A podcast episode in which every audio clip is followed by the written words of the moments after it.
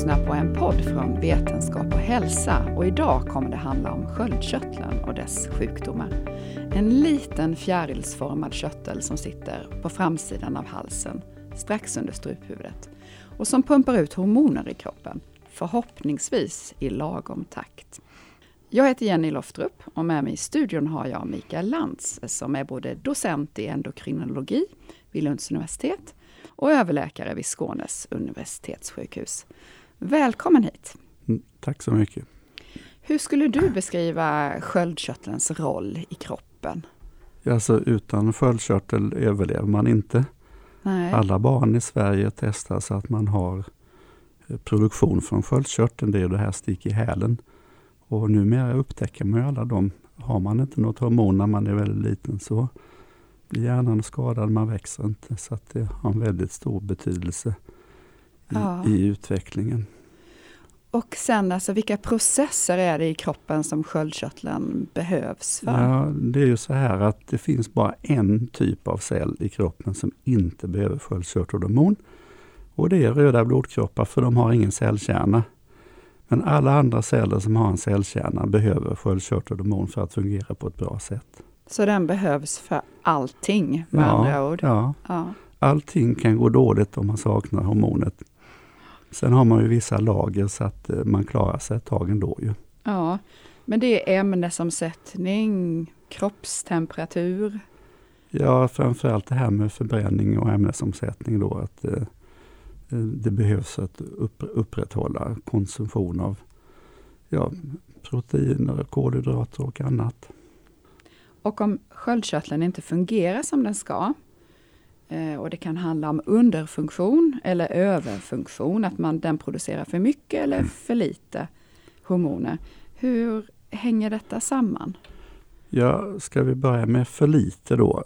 Har man för lite eh, då, då, kan man, då kan man bli väldigt trött. Det är väldigt ospecifikt. Man blir mm. trött, frusen, man går upp i vikt. Det är något som sker ganska långsamt. Eh, man kanske inte ens märker det själv, att det är så, just att processerna är långsamma. Det omvända däremot, eh, när man har för mycket, då får man, blir man varm, svettig, får hjärtklappning, tappar vikt, många blir hungriga, de äter men de kan inte konsumera, kon, kompensera för, för detta ändå, utan man tappar vikt ändå. Och det är processer som de sker lite snabbare, men även här kan det finnas under en längre tid. Och eh, hur vanligt är det i, i, Sverige att man har problem med sköldkörteln och behöver medicinera? Alltså, om man, man kan ju se hur många, hur många behöver tillskott med sköldkörtelhormon i Sverige. Ja, det är väl cirka mm. 400 000. Mm.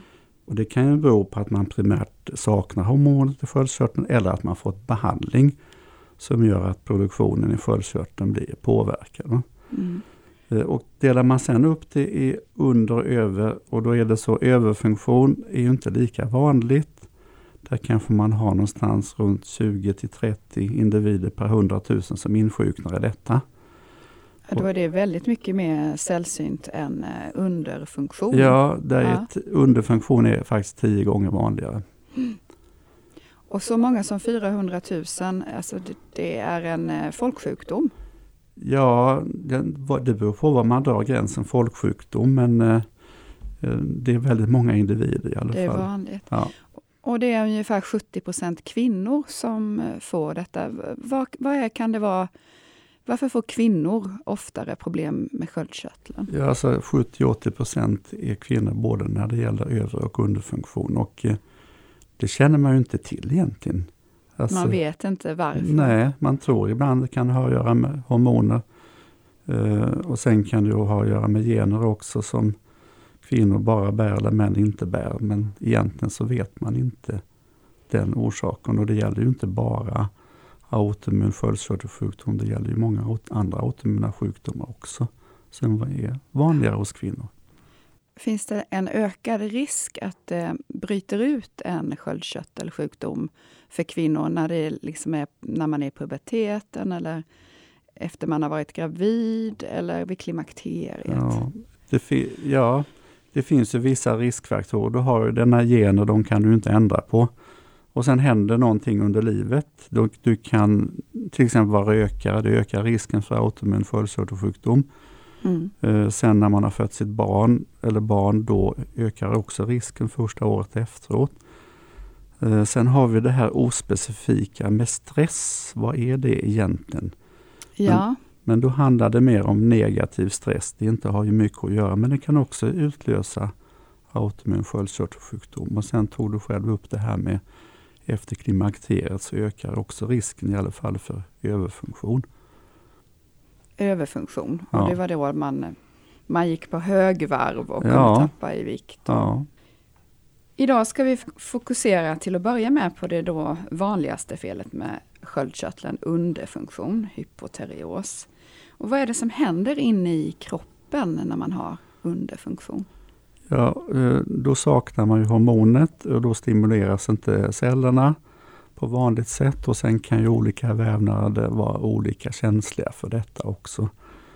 Eh, så det händer väldigt många saker samtidigt. Mm. Och Du sa innan att det var en långsam utveckling av sjukdomen. Mm. Och De första symptomen de är diffusa. Vad kan det vara för symptom? Ja, ett vanligt symptom är trötthet ja. och sen viktuppgång. Det finns ju många som önskar tappa vikt och de går på gym och de anstränger sig väldigt. Och det är nästan omöjligt att tappa vikt om man har underfunktion i sköldkörteln. Och där behöver inte Eh, felet var så stort för att det ska bli väldigt svårt att tappa vikt. Alltså.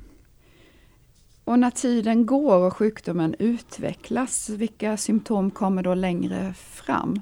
Ja, det blir ju den här tröttheten, håglöshet, eh, lite nedstämdhet. Man kanske inte vill så mycket, man orkar inte så mycket. Och, familjen kanske märker det till viss del. Eh, kollegor på jobbet kan märka det också. Mm. Men att de här symptomen är ganska diffusa och kan bero på många olika orsaker. Gör det att det blir svårt att diagnostisera? Ja det blir det ju för att eh, diagnosen ställs ju med laboratorieprov. Symptom på underfunktion, de kan ju vara många men de kan förklaras av annat också. Så på något vis så gäller det att man söker sjukvård och så tar man ett blodprov. Och då, så, då får man besked? Då får man en diagnos. Och varför eh, eh, kan man få den här eh, underfunktionen?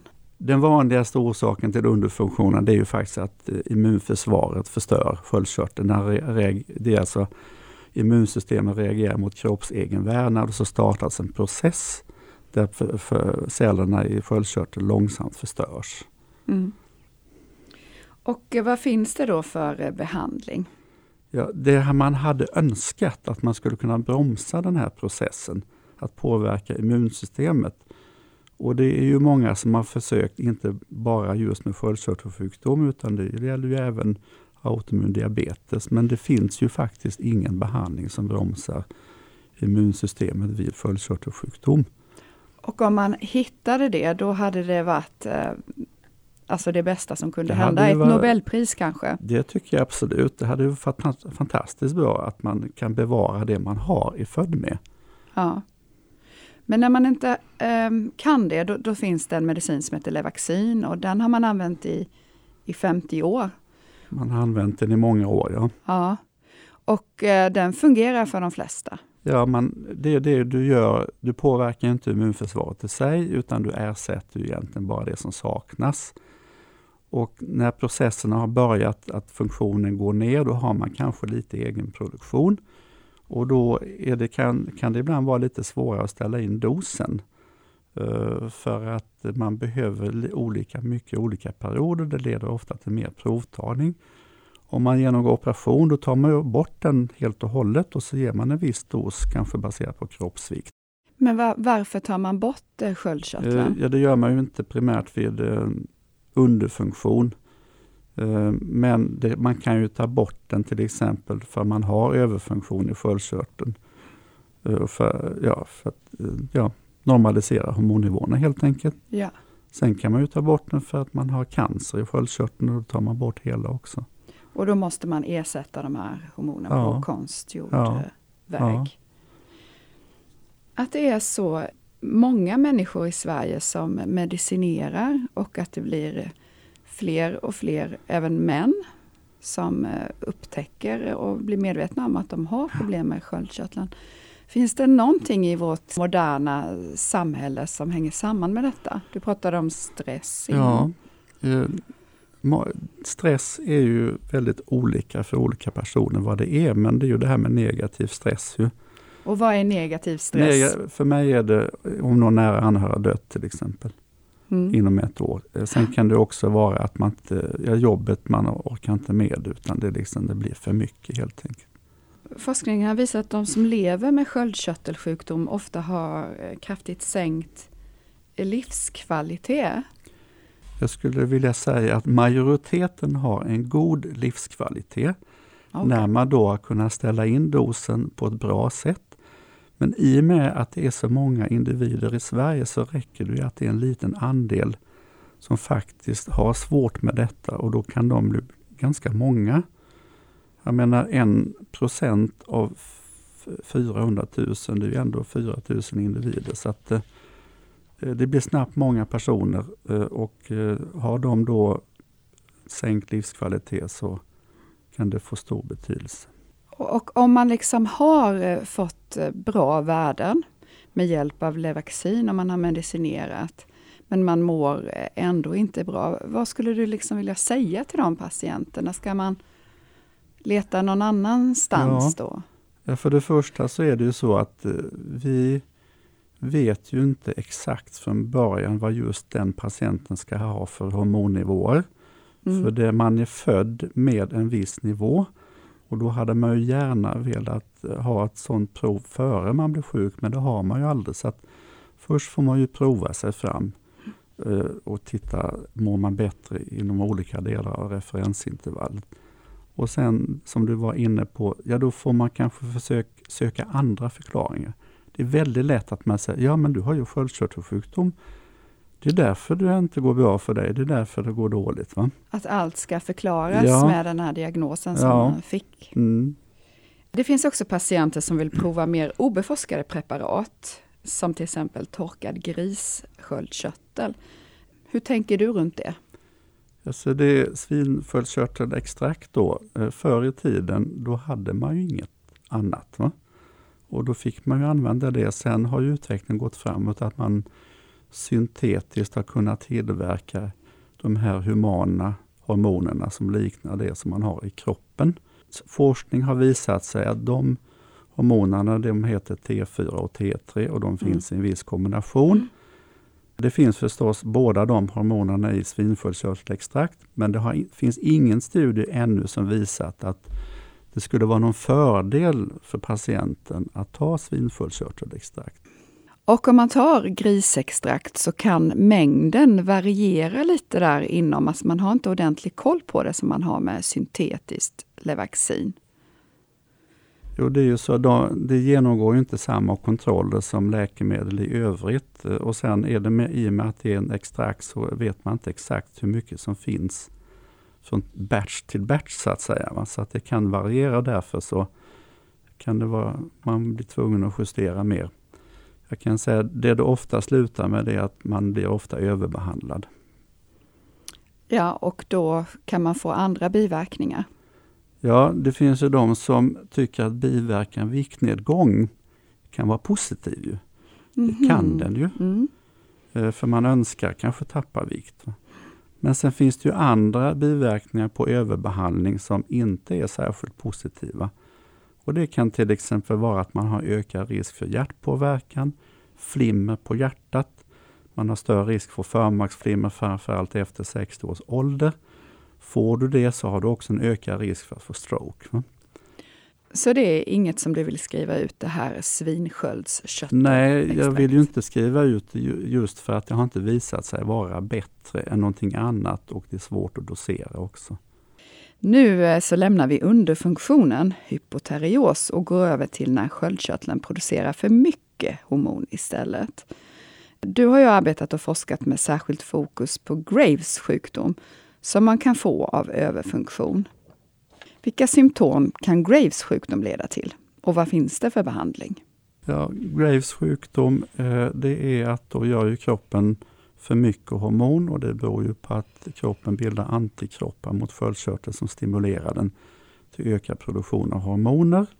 Och då får man de symptomen att man eh, blir orolig, varm, svettig, tappar vikt. Många blir väldigt muskeltrötta, alltså muskelsvaga. Man orkar inte gå på gym som man brukar eller promenera som man brukar.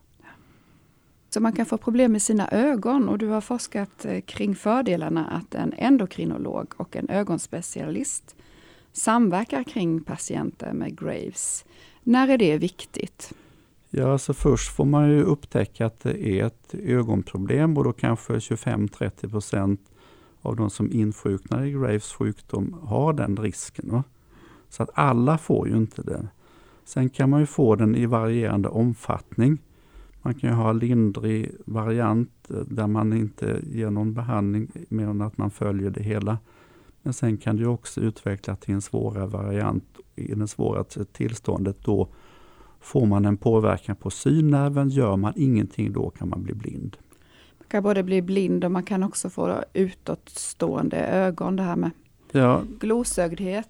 Ja, utstående ögon då, det är så att det bildas ju ökad mängd fett bakom ögonen. Ögonmusklerna svullnar. I och med att det är ett slutet hålrum så finns det bara ett sätt för ögonen att eller avlastas och då trycks de framåt och då blir man glosögd. Ja. Du har också sett eh, fördelar i din forskning med att fler patienter undersöks på halsen med ultraljud. Vad är det som är extra bra med ultraljud? Ja, normalt sett så eh, endokrinolog känner ju alltid på halsen att man palperar sköldkörteln. Man känner då hur stor den är, sen om det finns några knölar i den.